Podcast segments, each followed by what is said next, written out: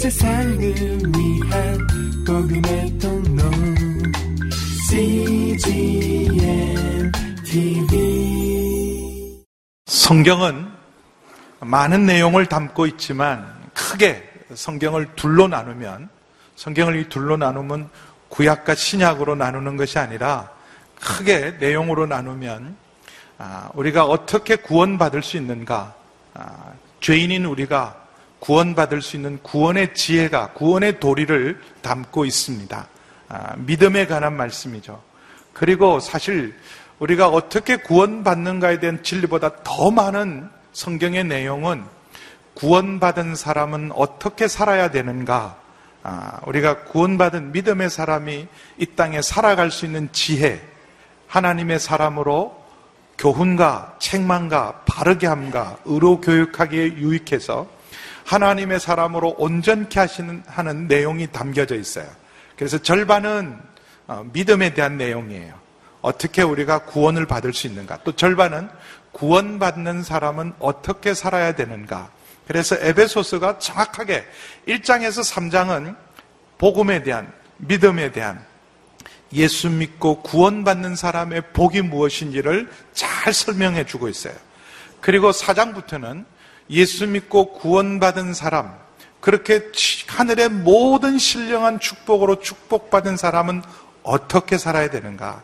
어떻게 살아야 되는가? 그래서 이 균형이 잘 잡혀 있어야 돼요. 신앙생활은 이 우리가 무엇을 믿는가도 중요하지만 그 믿는 대로 살아갈 수 있어야 합니다. 그래서 믿음과 행함이 함께 가야 돼요. 근데 어떤 분들은 어, 우리가 먹는 복음, 교리, 진리를 공부하는 일에 관심이 있어서 거기에만 어, 공부하는 일에 관심하는 사람이 참 많습니다. 그래서 우리 온누리교회가 어, 비교적 가르침을 잘하는 교회잖아요. 동의를 안 하십니까? 제자 훈련하고 큐티하고 일대일하고 성경 공부하고 그래서 어, 저희 교회도 가르치든지 배우든지 그렇게 강조를 합니다. 아, 평신도를 깨우고 평신도를 성숙케 하는 일을 하는데 근데 어떤 분들은 정말 배우고 가르치는 그 기쁨으로 사는 분들이 계세요. 아, 그러다 보면 어떤 균형을 잃어버리냐면 봉사하는 일 그리고 삶으로 살아내는 일에 소홀하게 돼요. 너무 공부하는 게 좋아서 그래서 항상 보면 공부만 하고 계신 분이 계십니다. 근데 어떤 분들은 아, 이런 공부 쪽보다는 그냥 예수님 믿자마자 봉사하고 행동하고 실천하는 일에 관심이 많은 분이 계세요. 그래서 예수 믿자마자 주차장으로 뛰어가시는 분들, 그리고 봉사하고 섬기는 분들. 그래서 아, 예를 들면 마리아가 있고 마르다가 있어요. 그래서 마리아는 그냥 기도하고 예배드리고 말씀 듣는 일이 너무 좋아서 그 앞에 머무는 사람이라면 마르다는 봉사하고 섬기는 사람이에요. 근데 여러분 마르다하고 마리아 누가 있어야 합니까? 누가 더 중요합니까? 둘 다 있어야 돼요. 둘 다 있어야 돼요. 마리아와 마르다가 둘 다 있어야 돼요. 그래서 사실은 나는 마리아다, 나는 마르다다 이렇게 구분하는 것보다 마리아처럼 기도하고 마르다처럼 섬겨야 돼요. 그게 균형 있고 건강한 신앙생활입니다. 근데 어, 저희 교회가 뭐 직분을 줄 때도 1대1 세번 해야 된다. 양육하는 일을 강조하다 보니까 자꾸 이렇게 배우는 쪽에 관심이 있고 봉사하고 섬기는 자리에 안 가는 분이 많습니다. 그것도 건강한 신앙생활 아니에요. 또 배우고 학교 다닐 때부터 책 보고 공부하는 게 별로 마음에 안 드셔서 내가 학교 때도 공부하는데 교회까지 와서 공부를 하냐. 그래서 오직 그냥 섬기고 행동으로 나가는 마르다들이 있는데 그분들은 균형을 어디로 하냐면 좀 앉아 있는 일, 묵상하는 일, 예배 드리는 일, 기도하는 일, 성경 앞에 머물러 있는 일이 필요해요. 그래서 이 균형이 항상 잡혀 있어야 돼요. 여러분도 여러분 균형을 잘 살펴보셔야 돼요. 배우는 일, 그리고 섬기는 일, 그리고 하나님 말씀 앞에 머무는 일, 그 말씀을 붙들고 가서 이제는 행동하고 실천하는 일에 균형이 잡혀 있어야 합니다. 근데 믿는 일은 의외로 간단해요. 어떤 의미로는. 믿는 일은 무엇을 믿을 것인가는 간단한데 그러면 믿는 사람, 구원받은 사람은 어떻게 살아야 되는가는 굉장히 다양합니다. 살아내야 될 사람은 굉장히 다양해요. 우리의 삶의 자리가 다 다르기 때문에 거기서 살아내야 될 삶은 예를 들면 에베소 교인들은 에베소 교, 에베소라는 문화 속에서 살아내야 돼요. 고린도 교회와 에베소 교회에게 똑같이 살아라 그럴 때 요구가 똑같지 않아요. 고린도 교인들에게 그리고 어, 갈라디아 교인들에게 데살로니가 교인들에게 에베소 교인들에게 그 교회가 살아내야 될 삶이 각각 조금씩 틀려요. 삶의 자리에. 그래서 이렇게 살아라라고 모든 사람들에게 일일이 다 가르쳐 주기는 어렵습니다. 그래서 지혜롭게 행해야 돼요. 그러나 큰 일반적인 원칙은 있어요. 일반적인 원칙. 오늘 4장 1절에 바로 그 일반적인 원칙. 어떻게 살아야 되는가? 구원받은 사람이 어떻게 살아야 되는가에 대한 가장 중요한 원리를 담고 있습니다. 함께 읽습니다. 시작. 그러므로 주를 위해 갇힌 몸인 나는 여러분에게 권면합니다. 여러분을 부르심, 여러분이 그 부르심에 합당하게 행하십시오. 아, 여기 특별히 4장 1절에 바울은 다시 한번 이렇게 말합니다. 주를 위해 갇힌 몸인 나는 여러분에게 권면합니다. 아, 그 1장부터 3장까지는 주로 구원에 대한 진리를 가르쳤다면 여기는 이제 믿는 사람이 어떻게 살아야 되는 권면을 하고 있어요. 권면. 교훈과 기도, 그 다음에 실질적인 권면을 합니다. 명령하는 거죠. 이렇게 살아라. 근데 그렇게 권면하면서 주를 위해 갇힌 몸인 나는 여러분에게 권면합니다. 왜 이런 말을 굳이 할까요? 내가 지금 주를 위해 갇혀서 감옥에서 이 말로 권면한다. 이 말을 왜 했을까요? 강력한 덕권면이죠. 강력하게. 굉장히 도전 아닙니까? 감옥에서 바울 선생님이 특별히 당부한 말씀이에요. 특별히 당부한 말씀이기 때문에 강력한 권면입니다. 그래서 어떤 대가를 치르더라도 반드시 지켜야 될 것을 권면하고 있습니다. 그러면서 일반적인 가장 중요한 원칙은 부르심을 입은 부름에 합당하게 행하십시오. 어떻게 살아라고요? 부르심을 입은 부르심에 합당하게 행하십시오. 그래서 적용은 조금씩 다를 수 있어요. 부르심이 다르기 때문에. 아, 다 똑같아야 되면 저는 목사 아닙니까? 목사로의 부르심대로 살아야 돼요. 아, 여러분은 여러분의 부르심의 자리가 있습니다. 권사는 권사답게, 목사는 목사답게, 그리고 장로는 장로답게, 교회는 교회답게, 성도는 성도답게 살아야 한다. 이게 가장 일반적인 원칙이에요. 아, 그래서 성도 부르심은 다양한 부르심이 있죠. 자녀로 부르셨기 때문에 자녀답게 살아야 되고 빛으로 부르셨기 때문에 빛, 빛, 세상의 빛으로 살아야 되고 사랑 가운데 부르셨기 때문에 사랑으로 살아내야 합니다. 그래서 부르심을 입은 그 부름에 합당하게 행하라. 이게 대원리입니다. 로마서에는 이렇게 표현했죠. 하나님의 모든 자비하심으로 너희를 권하느니 너희 몸을 하나님이 기뻐하는 거룩한 산제사로 드리라. 그래서 이 세대를 본받지 말고 날마다 마음의 변화를 입어서 하나님의 선하시고 온전하시고 기뻐하시는 뜻을 분별하며 살아라. 이것이 어떻게 살아야 될 가장 중요한 지침입니다. 근데 1절에 소망도 있죠. 부르심을 입은 부름에 합당하게 살아라. 그럴 때 굉장한 사실은 무게로 오고 어떤 경우에는 감당할 수 있을까? 그렇게 합당하게 살아낼 수 있을까? 걱정도 있지만 여러분 부르심을 주셨을 때는 그 부르심대로 살아갈 수 있는 능력도 주시는 거예요. 그래서 2장 3장에 강조한 게 뭡니까? 하나님의 모든 충만한 것으로 충만하라. 예수님 안에 성령님 안에 하나님의 모든 충만함으로 충만할 수 있도록 이미 믿는 우리에게 주신 거예요. 여러분 독수리에게 독수리 되라는 것은 독수리가 될 수 있는 모든 가능성과 능력을 줬기 때문에 독수리처럼 날아가라 그런 거예요. 여러분 참새를 향해 독수리 되라는 법은 없습니다. 그래서 여러분 독수리가 독수리 되도록 할 때 독수리라고 해서 날개가 있다고 해서 처음부터 비상하지 않아요. 많은 시행착오를 합니다. 날개가 크기 때문에요. 참새 나는 것보다 독수리 나는 게 훨씬 시간이 많이 걸려요. 그래서 이 독수리가 독수리 새끼 훈련하는 게 훨씬 어렵습니다. 참새는 저, 자기 혼자 날아다녀요. 그러나 이런 날개가 크기 때문에 비상한 높이가 다르기 때문에 높은 곳에서 반복적인 훈련을 해야 돼요. 그러나 훈련으로 독수리 되는 게 아니에요. 이미 독수리 되게 하고 날개를 줬기 때문에 독수리로서 독수리답게 행할 수 있는 거죠. 마찬가지로 지금 당장 우리가 하나님을 믿는다고 해서 성경대로 다 살아낼 수는 없어요. 그러나 이건 믿으셔야 돼요. 우리를 부르신 분이 우리에게 능력도 주셨어요. 성도라 불렀어요. 여러분 성도라 불렀는데 우리가 성도입니까? 죄송하지만 여러분 성도는 정확하게 박냐면 성자예요. 세인트예요. 성자. 아, 우리를 불러 성자라 그래요. 캐톨릭에서는 특별한 믿음을 실천하고 섬겼던 분을 성자라 성 어거스틴 이렇게 붙이잖아요.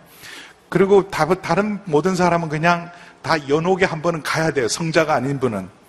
캐톨릭 교리로는 성자들만 천국으로 바로 가고 보통 교인들은 연옥에서 대기해야 돼요.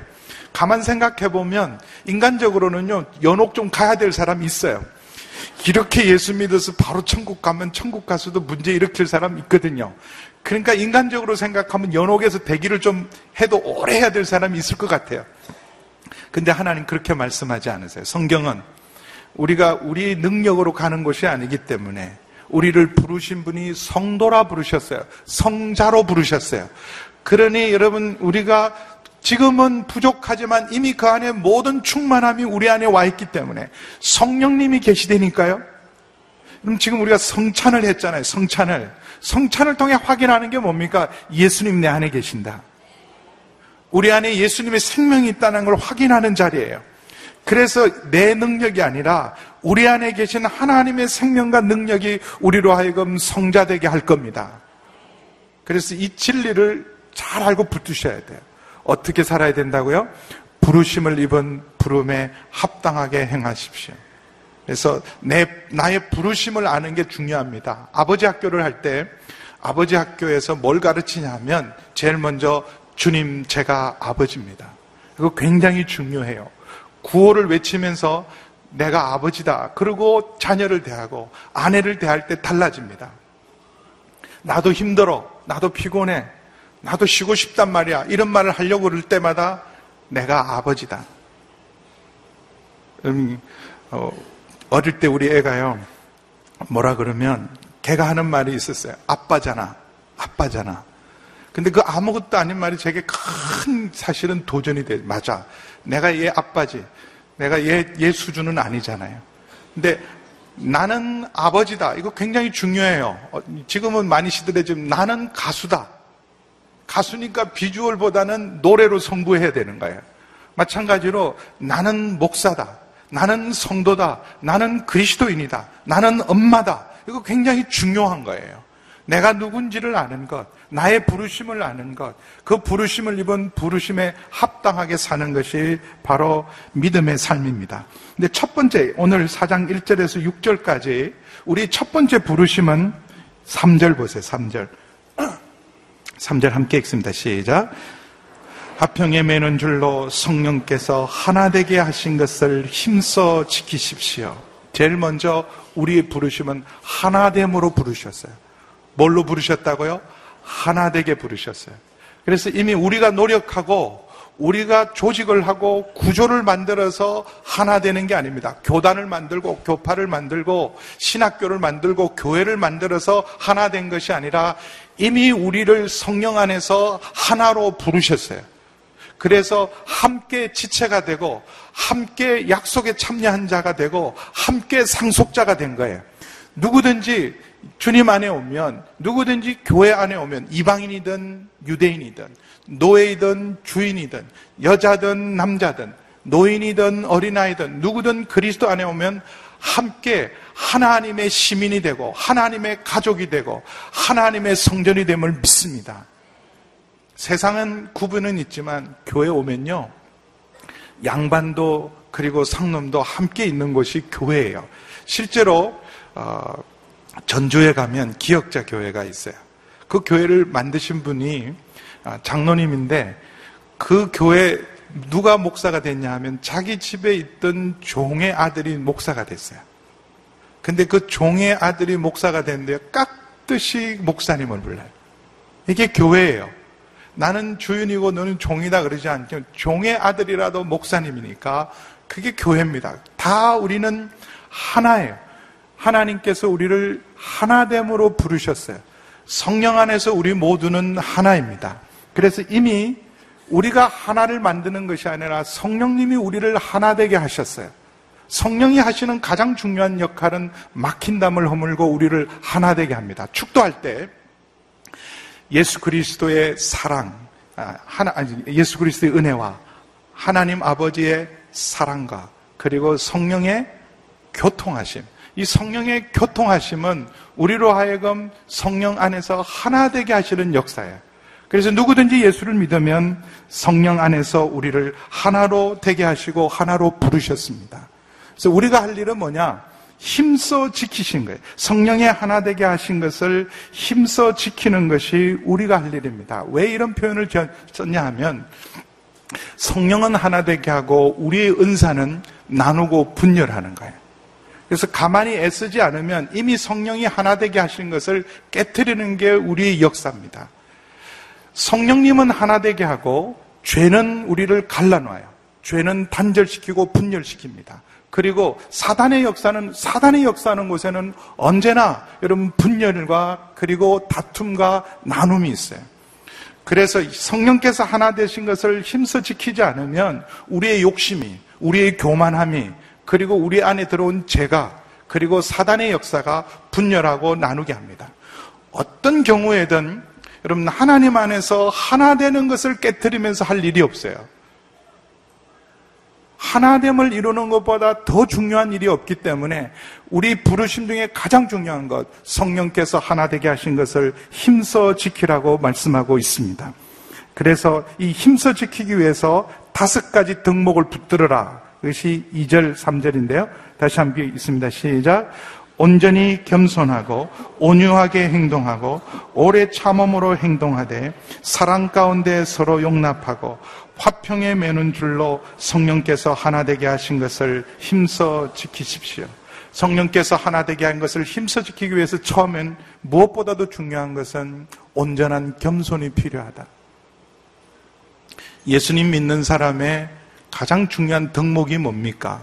정말 예수 믿으면 변화되는 건 겸손이에요. 그래서 성장하면 성숙할수록, 은혜를 받으면 은혜를 받을수록, 성령 충만할수록 점점 겸손해지는 거예요.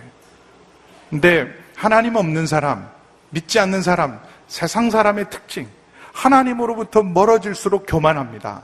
하나님으로부터 가까이질수록 더 겸손한 거예요.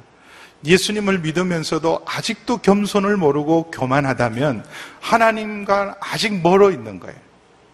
근데 겸손하기가 정말 쉽지 않습니다.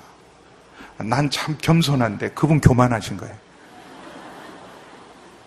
나만큼 겸손해봐. 그러면 그건 교만한 거예요. 사실 우리는 언제나 교만합니다. 어린아이 앞에서도 교만해요.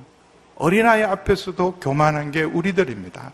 그래서 항상 하나님, 내가 교만합니다. 늘 교만하다는 생각을 끊임없이 해야 돼요.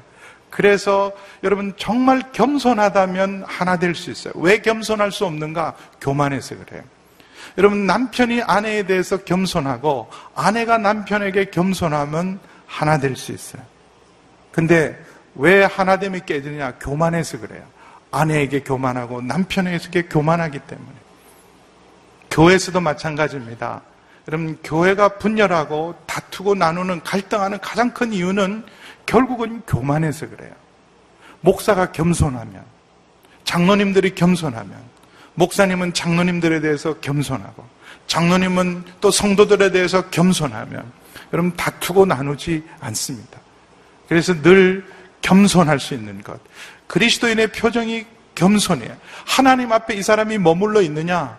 하나님 앞에 제대로 서 있느냐? 여러분 기도를 해도요. 하나님 앞에 머물러 있는 사람과 자기 열정으로 기도한 사람의 차이는 뭐냐 하면 기도하고 겸손해지는 사람은 하나님 앞에 엎드린 사람이에요. 근데 자기 열심으로 열심히 기도한 사람은 교만할 수 있어요. 기도하면서도. 기도하면서도 교만하고 신앙생활 하면서도 교만한 것은요, 하나님 앞에 엎드릴 줄 몰라서 그래요. 하나님 앞에 가까이 갈수록 겸손함을 믿습니다. 그래서 점점 우리가 예수님 잘 믿는 게 뭐냐? 겸손해지는 거예요. 어린아이 앞에서도 겸손해지는 거.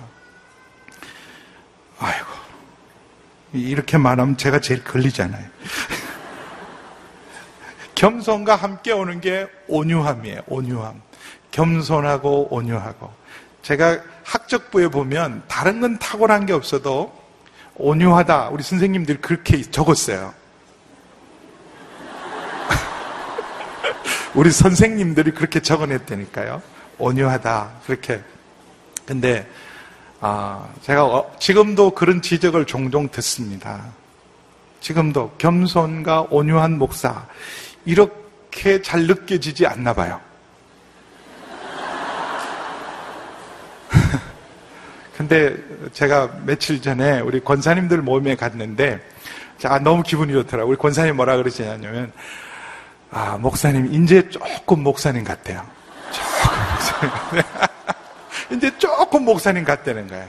그러니까 그전은 아니었던 거죠. 아니었던 거죠. 근데 그분들이 뭐 다른 면이 아니었을 거예요. 그냥 그 말 알아들었어요. 아, 이제 조금 겸손해졌고, 조금 온유한 사람이 돼서, 이제 정말 목사 같습니다. 아, 그 말 들으니까 감사한데 또 이렇게 교만이 역사하잖아요. 그러면. 그래서 오늘 이 설교를 하려고 그러는데 아침에 나오는데 늘 우리를 하여금 기도하는 자매가 한 사람 있습니다. 교육자실, 교육자실에 와서 군기 잡는 자매가 있어요. 그래서 와서 다 우리 이름을 안 부르고요.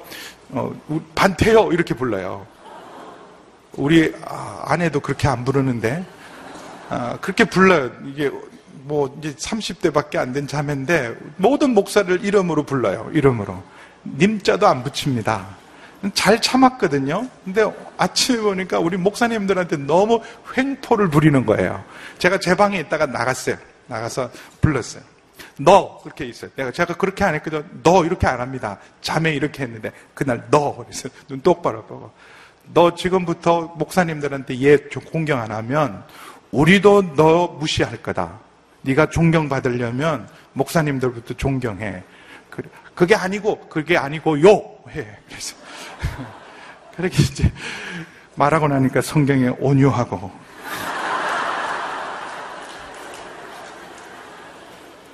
온유함은 이 혈기를 누를 줄 알아야 돼요.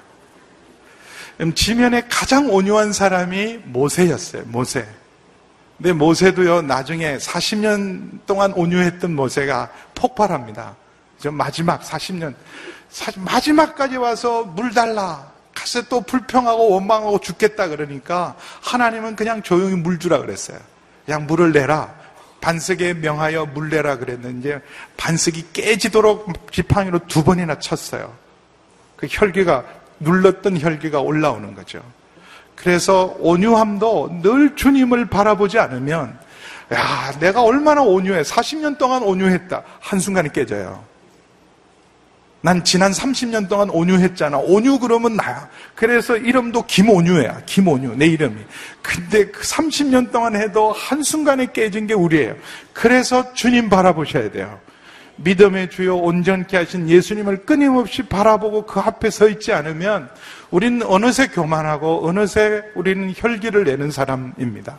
그래서 여러분 온유하고 겸손한 주님 우리 안에 늘 내가 죽고 내 안에 그리스도가 사셔야 나는 마음이 온유하고 겸손하니 나는 마음이 온유하고 겸손하니 그 예수님을 계속 품을 때 온유와 겸손으로 하나 될 수 있습니다.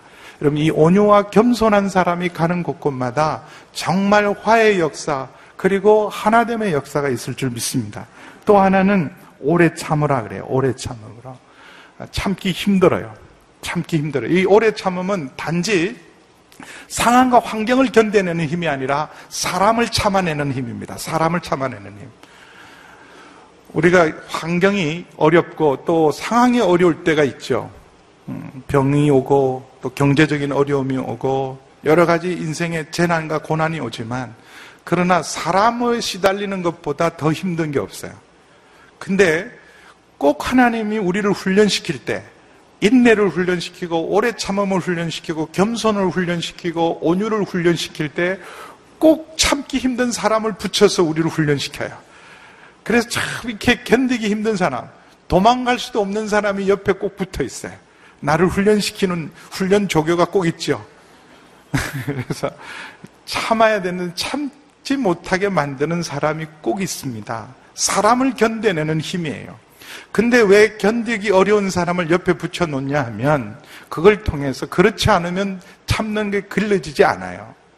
우리 성품 속에 인내를 배우고 오래 참음을 배우려면 그런 견디기 어려운 사람을 옆에 붙여두고 견디면서 성상하고 성숙하는 거예요.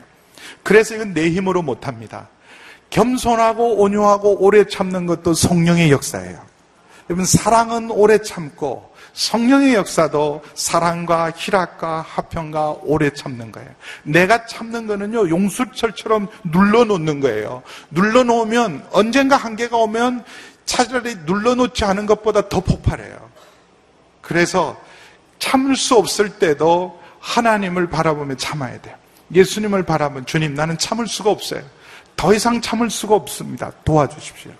근데 재밌는 거 배웠어요. 우리 속에 분노가 일어나잖아요. 화가 일어날 때 이 급격한 막 죽이, 죽이고 싶을 같은 화도 90초만 지나가면 90초래 90초. 90초만 지나가면 그 화가 가라앉는데요. 몇 초요? 90초. 이 90초를 못 참으니까 살인도 하고 싸우기도 하고 내가 미쳤구나. 왜 그랬냐? 후회할 일이 많은데 몇 초 참으면 된다고요? 90초. 그래서 90초도 화가 났을 때는 어마어마하게 길어요. 화났을 때는 90초도 굉장히 깁니다. 그러니까 화가 정말 나고 절대 없을 때는 우선 자리를 피하세요. 피하는 게 제일 좋습니다. 아니면 정말 물이라도 한 컵, 한 병을 다 마시기를 바랍니다. 물을. 근데 제일 좋은 방법은요, 정말 화가 나면 찬양하는 거예요. 기도는 안 됩니다. 화날 때는 기도 안 돼요. 근데 찬양도 처음에는 속상한 마음으로 화, 찬양을 불러요. 근데 제가 아는 권사님 한 분은요, 속이 풀릴 때까지 찬양을 하는데, 권사님 몇 개 불러봐요. 일곱 개, 일곱 개까지 불러요. 찬송. 찬송을 한 장에도 안 돼. 두 장. 그래서 일곱 장. 그, 그래서 일곱 장까지 부르게 한 사람 누구예요? 누구기, 누구겠어? 우리 남편이지. 일곱 장까지 부르는 거예요. 근데 그것만 참아내면 90초만 참아내면 사실은 여러분 견딜 수 있어요. 90초를 못 참는 거예요. 그래서 심호흡을 하든지 그 자리에 피하든지 냉수를 하는 게 마시든지 찬양을 하든지 그러나 주님 무엇보다도 우리 우리가 훈련해서 되는 성품이 아니에요. 성령께서 도우시고 함께 하셔서 이미 우리에게 이런 능력이 와 있습니다. 그래서 점점 여러분 점점 주님 앞에 나가면 겸손하고 온유하고 오래 참을 수 있습니다. 그리고 무엇보다도 여러분 사람을 용납할 줄 알아야 돼요. 받아들일 줄 알아야 돼요. 서로 용납하십시오. 여러분 2000년 전이에요. 2000년 전. 지금은 모든 사람이 평등합니다. 그럼에도 불구하고 우리 사회도 갑과 을이 있잖아요. 근데 2000년 전에는요, 종과 노예가 있었어요. 근데 노예도 형제로 받아들여라. 오네시모라는 사람이 도망친 노예였어요. 빌레몬의 집에서 도망친 노예입니다.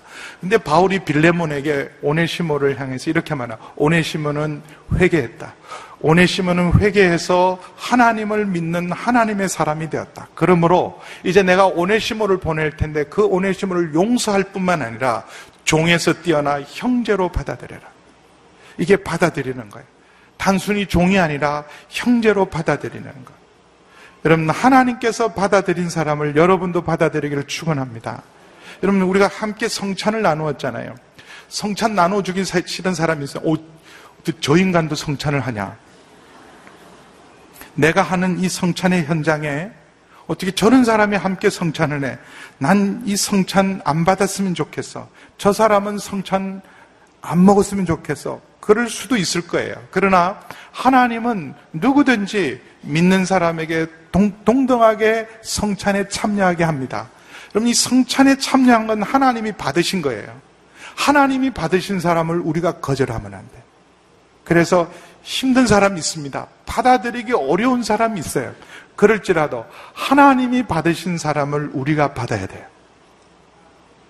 요즘 도시 생활이 어, 불편한 것도 있지만 도시 생활 중에 좋은 건요. 내가 받아들이고 싶은 사람만 받아들이면 돼. 옆집에 있는 사람, 앞집에 있는 사람도 받아들이기 싫으면 안 받아들이면 됩니다. 시골에서는 이전에 우리가 시골에 살 때는 모두 다 동네 사람들은 서로 서로 미우나 고나 함께 살았어요. 미우나 고나 함께 더불어 받아들여야 돼요. 근데 그래서 정도 있고요. 그래서 사람이 살맛 난 거예요. 어, 제가 아는 젊은 우리 자매가 뉴욕에서 공부를 하는데요. 어, 그 기숙사, 학교 기숙사가 다운타운 아주 도심 한가운데 있었어요. 도심 한가운데 있다가 4학년이 되어서 기숙사에 나와서 이 소위 할렘가 근처, 할렘가 근처에 가니까 이 자매고 그러니까 두려울 거 아니에요. 거기 할렘 가고 사고도 많이 나고 위험한데 근데 한 달 살더니 저한테 이렇게 얘기하더라고요. 거기 가니까 정말 사람 사는 것 같다. 다운타운에 사는 사람 백인들 중심으로 안전한 곳은요 안전하긴 한데 정이 없다는 거예요. 자기밖에 모르고 이기적인데 근데 어려운 사람들 힘든 장소에 가니까 도와줄 줄 알고 나눌 줄 알고 오히려 그 사람들 속에 너무나 따뜻해서 이제는 이전에 살았던 곳에 내가 어떻게 살았나 모를 만큼 도시 생활에 내가 받고 싶은 사람만 받고 받고 싶지 않은 사람만 받습니다. 그래서 우리 그 종종 순회도 그럴 때가 있어 순회도 내가 받고 싶은 사람만 받고 받고 싶지 않은 사람은 은근히 사실은 왕따 시키는 경우가 있어요. 그럼 절대로 그런 일이 있으면 안 돼요. 오히려 의도적으로 노력해야 돼요. 내가 받아들이기 힘든 사람을 더 가까이 두어야 돼요. 더 가까이 품, 품으시고. 주님이 그렇게 하셨어요. 여러분, 탕자의 아들이 돌아왔을 때 아들을 더 가까이 끌어안습니다. 그것이 하나님의 뜻이에요. 그래서 사랑 안에서 서로 용납하십시오. 여러분, 하나됨을 위해서 다른 덕목보다 붙들어야 될 게 있어요. 하나님, 사람, 능력과 기적을 향하는 표적을 주시고 방언과 예언하는 능력보다 하나됨을 위해서 제일 중요한 거 겸손하고 온유하고 오래 참고 사랑 안에서 용납하고 무엇보다도 평안에 매는 줄로 성령께서 하나 되게 하시는 것을 지키는 여러분 되기를 축원합니다. 예수 믿고 나서 변화되는 가장 큰 변화 중에 하나가 평화의 사람이 되는 거예요. 고린도후서 3장 5장 16절 17절에 이제는 그리스도 안에 있으면 새로운 피조물이라 새로운 피조물에 가장 크게 달라지는 것은 화목해 하는 사람이 되는 거예요. 정말 내가 구원받고 변화됐으면요. 이전에는 어디를 가든지 경쟁하고 싸우고 이기는 사람이 되었어요. 문제를 만드는 사람이 되었지만 예수 믿고 나서 큰 변화는 뭐예요? 어디를 가든지 평화의 사람이 되는 거예요. 화목해 하는 사람이 됩니다. 그래서 여러분이 계시는 곳에 화목해 되는 역사가 있기를 축원합니다. 여러분 아직도 내가 있는 곳을 문제를 만들고 다툼과 싸움과 분쟁을 만든다면 여러분 우린 지혜롭고 똑똑한 사람은 될 수 있을지 모르지만 성령의 사람은 아니에요. 성령의 사람이 가는 곳에는 화목하는 역사가 있습니다. 여러분 성령 받아서 은사로 다투고 나누고 깨어지는 것은 진정한 성령을 모르시는 거예요. 성령님의 역사는 그 무엇보다도 우리를 하나 되게 만들고 화목하게 만드는 줄 믿습니다. 그래서 예수 믿는 며느리 한 사람 들어왔더니 온 가족이 점점 화목해졌다. 근데 우리는 잘 지냈는데 예수 믿는 며느리 하나 들어와가지고 우리 집안이 풍지박산이 났다. 그러면 안 돼. 여러분, 내가 화목해 되려면요, 나는 희생해야 돼. 나는 손해를 봐야 돼. 나는 억울함을. 근데 그 누가 갚아주실까요? 하나님이 갚아주십니다. 화평케 하는 자가 복이 있나니 저가 하나님의 아들이라 일컬음을 받을 것이에요. 여러분 화평케 하는 여러분 되기를 축원합니다. 이미 우리 속에 그 능력이 있어요. 하나님과 화목한 사람은 누구라도 여러분 품을 수 있어요. 찬송가 중에서 우리가 예수님 믿고 변화된 가장 큰 특징 죄인도 원수도 친구로 변한다. 나 이제 주님의 새 생명 얻은 몸 그래서 새 생명 얻으면 죄인도 원수도 친구로 변한다. 다 화목해 되고 품을 수 있습니다. 품을 수 있어요. 그걸 선언하고 믿으셔야 돼요. 나는 못 품어. 나는 나 꼴보기 싫은 사람하고 절대 함께 할 수 없어. 아니에요. 여러분, 그건 하나님 말씀을 부인하는 겁니다. 이미 우리에게 주신 화목해 하는 능력을 사용하는 여러분 되기를 축원합니다. 근데 이거 어려워요. 그래서 이렇게 말씀하고도 힘써 지키라고 그래요. 힘써 지키라. 그래서 때로는 하나 되기 위해서 성령이 하나 되게 한 것을 지킬 때 목사도 넘어질 때도 있고 장로님도 쓰러질 때도 있어요. 그래서 그럴 때마다 4절에서 6절 우리가 확인해야 될 진리, 붙들어야 될 진리가 있습니다. 4절에서 6절 함께 읽습니다. 시작. 여러분은 부르심의 한 소망 안에서 부르심을 받은 것과 같이 몸도 하나요, 성령도 하나며 주도 하나요, 믿음도 하나요, 세례도 하나요, 하나님도 한 분이시니 곧 만유의 아버지십니다. 하나님은 모든 것 위에 계시고 모든 것을 통해 계시고 모든 것 안에 계십니다. 아멘. 여러분 진리를 알지니 진리가 너희를 자유케 하리라 믿으셔야 돼요. 그럼 진리 그 자체가 능력이 있습니다. 하나님의 진리 그 자체가 생명이 있어요. 힘들고 어려울 때, 그래서 하나 되게 하신 것을 지키기 정말 어려울 때, 우리가 다시 확인해야 될 게 있어요. 우리는 하나다. 우리는 하나다. 아무리 큰 문제가 있고 어려운 문제가 있어도 우리는 하나다. 아브라함이 롯에게 양보한 가장 중요한 요백에 양보한 이유가 있어요. 아브라함이라고 좋은 것 갖고 싶지 않겠어요? 아브라함이라고 좋은 걸 택하고 싶지 않겠어요. 근데 롯가 재산이 많아서 함께 살 수 없고 다툴 때 아브라함이 가진 중요한 원리가 하나 있어요. 우리는 고륙이다. 우리는 친척이다. 우리는 한 집안이다. 한 집안이 재산 때문에 싸우는 건 옳지 않다. 재산보다 중요한 것은 우리가 고륙이라는 사실이 훨씬 중요하다. 근데 사람들은요, 재산이 중요해서 고륙의 하나됨을 깨죠. 재산이 중요해서 부부의 하나됨도 깹니다. 그러나 여러분, 고륙이 재산보다 훨씬 중요해요. 그 중요한 걸 중요하게 붙들면 하나님은 반드시 축복하십니다. 그래서 결국은요, 중요한 걸 붙들지 않고 욕심을 따라 행하고 세상을 따라 행하고 돈을 따라 행하면 얻는 것 같지만 잃어버려요. 여러분, 정말 잃어버리는 건 사람을 잃어버리는 겁니다. 사람을 잃어버리는 게 진짜 잃어버리는 거예요. 뭘 얻는 겁니까? 사람을 얻는 게 얻는 거예요. 그래서 여러분 우리가 붙들어야 될 거 하나다는 사실. 그 하나됨을 일곱 가지로 강조, 강조합니다. 부르심의 소망도 하나다. 우리가 다른 천국 가지 않습니다. 여러분, 우리 모두가 예수님 안에 있으면 다른 천국에 가는 게 아니에요. 여러분, 지금은 한국도 있고, 일본도 있고, 중국도 있지만, 한 예수님을 믿으면 우리가 갈 수 있는 천국은 하나예요. 아, 난 네가 가는 천국 안 가. 그러고 싶습니까? 안 그래. 여러분, 소망도 하나예요. 우린 다 한 천국을 갈 줄 믿습니다. 그러니 옆에 있고 이렇게 한 교회 다니는 건 보통 축복이 아니에요. 그래도 천국 갔을 때 그래도 한 교인인 것보다 한 교인이 된 게 얼마나 감사해요. 그러니 소중한 사람들이에요. 여러분, 부르심의 소망도 하나요. 그리고 몸도 하나다. 몸도 하나다. 온누리교회, 무슨 교회, 무슨 교회 다 있지만요. 모든 하나님의 교회는 하나입니다. 하나예요. 교회는 하나예요. 그래서 우리 온누리 교회 그러면 안 돼요. 다 우리 교회예요. 다 우리 교회. 다 우리 교회고 하나님의 교회입니다. 그래서 우리 교회만 잘 되는 게 아니라 다른 교회도 다 잘 돼야 돼요. 하나님이 온누리교회 특별한 축복을 주셨습니까? 그러면 나눠야 돼요. 나눠야 돼요. 은사도 나누고 축복도 나누고 그래서 하 목사님 계속 말씀하신 게 뭐예요?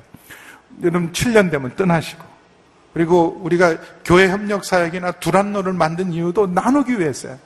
하나님이 우리에게만 온누리교회만을 위해서 주신 은사는 아무것도 없습니다. 만약에 좋은 것을 우리에게 특별히 주셨다면 나누라고 주신 거예요. 그래서 몸도 하나입니다. 여러분 몸이 99%가 건강한데 하나가 아파도 아픈 거예요. 손톱 밑이 아파도 아픈 거예요. 온몸이 아픈 거예요. 우리는 괜찮지만 다른 교회가 아프다 그러면 함께 아파해야 돼요. 그래서 여러분 교회 그만 오라 그런 말 하시면 안 돼요. 오늘 이렇게 사람 너무 많이 온다. 여러분 전도의 통로가 되는 교회가 그 시대마다 있습니다. 순복음 교회가 그 역할을 참 잘해줬어요. 그래서 순복음 교회만 잘 된 게 아니라 순복음 교회를 통해서 다른 교회들도 사실 성장을 한 겁니다. 만약에 온누리 교회가 계속 성장하고 있다면 감사하면서 우리가 더 건강한 교회가 되고 더 나누는 교회가 될 줄 믿습니다. 그래서 부지런히 아우리치도 가야 되고요. 남 돕자 그러면 주머니 더 틀어야 돼요. 우리 집 짓는 거 포기하고도 다른 어려운 교회 돕는 일에 힘써야 합니다. 왜냐하면 몸은 하나이기 때문에 그렇습니다. 여러분 주님이 나눌 수 없는 것처럼 우리 주님을 나눌 수 없는 것처럼 몸도 하나요. 성령도 하나입니다. 여러분 순복음교회 성령이 다르고 온누리교회 성령이 다르지 않습니다. 침례교 성령과 여러분 장로교 성령이 다르지 않아요. 세상의 모든 귀신과 신들은요, 만신과 만령이 있어요. 귀신은 종류도 많고 귀신 많죠. 군대가 귀신, 군대 귀신이다 그러잖아요. 근데 성령님은 오직 한 분이십니다. 여러분 온누리교회 역사신 성령님과 다른 교회 역사는 성령님은 다른 분이 아니에요. 그래서 성령 받은 사람은 정말 통해요.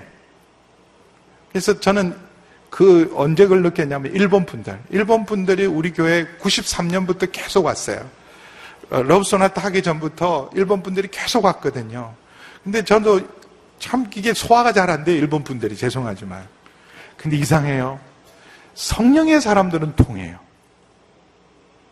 죄송하지만 예수 안 믿는 가족보다요. 예수 믿는 일본 사람이 통하다는 거예요. 그게 성령도 하나예요. 하나 되게 하시는 성령님. 성령님도 한 분이시고 그리고 주님도 한 분이세요. 여러분, 우리 주님은 유일하신 주님, 유일한 구원의 이름은 예수님밖에 없어요. 우리가 주라고 부르고 섬기고 예배할 분은 예수님밖에 없습니다. 예수님만이 주십니다. 그래서 예수 그리스도를 주로 고백하고 시인하는 모든 사람은 우리 형제예요. 그리고 주님도 하나요. 믿음도 하나입니다. 다른 믿음이 없어요. 다른 믿음. 특별한 믿음이 없습니다. 요즘 믿음으로 사람들을 조종하고 믿음으로 사람들을 시험케 하고 실족케 하는 이단들이 많아요. 지금 있는 기존 교회의 그 믿음 가지고 구원 못 받는다. 우리처럼 믿어야 구원을 받는다. 가짜입니다. 믿음도 하나예요. 여러분, 오늘 우리가 신앙 고백을 했어요. 신앙 고백을 하고 예수 그리스도를 믿는 믿음 안에 있는 모든 사람은 하나입니다. 세례도 하나예요. 캐톨릭 영세도, 침례교회 침례도, 장로교회 세례도 하나입니다. 다른 세례 없습니다. 성부와 성자와 성령의 이름으로 세례받은 사람은 어디에 가서 세례를 받든지 동일한 세례를 받습니다. 어떤 분은요, 지난 교회에서 세례를 제대로 못 받았고 군대에서 갑자기 받아서 오늘 이 교회에서 제대로 세례 받고 싶대요. 제대로 한번 세례 받고 싶대요. 어, 그 세례식이 너무 좋으니까 오늘 세례 다시 다시 해주면 사실 안 돼요. 군대에서 받았든지 작은 교회에서 받았든지 개척교회에서 받았든지 그래서 갓 안수 받은 그 목사님한테 받든지 하 목사님한테 받았 어떤 분은 아, 나는 하 목사님한테 세례 받았다. 좋기는 하지만 특별하지 않습니다. 뭐 천국에 계시다고 이런 말 하는 건 아니고 특별하지 않아요. 여러분 중요한 것은 주기철 목사님에게 받았느냐, 바울에게 받았냐, 베드로에게 받았느냐가 중요한 게 아니고 예수님의 이름으로 받은 세례가 소중한 거예요. 세례도 하나요. 하나님도 한 분이십니다. 하나님도 한 분의 만유의 아버지세요. 하나님을 아버지라고 부르는 모든 사람은 우리는 하나입니다. 그래서 여러분 우리가 때로는 성령의 하나 되게 하신 것을 힘써 지키기가 어려울 때 여러분 이 하나됨의 원리를 붙으시기를 축원합니다. 여러분 믿음도 하나요, 주도 하나요, 하나님도 한 분이요, 성령님도 한 분이요, 세례도 한 분입니다. 한 소망으로 부름받는 것을 붙드세요. 그러면 진리가 우리를 자유케 하시고 진리가 우리를 하나 되게 하실 것입니다. 온 세상을 위한 복음의 통 TVN TV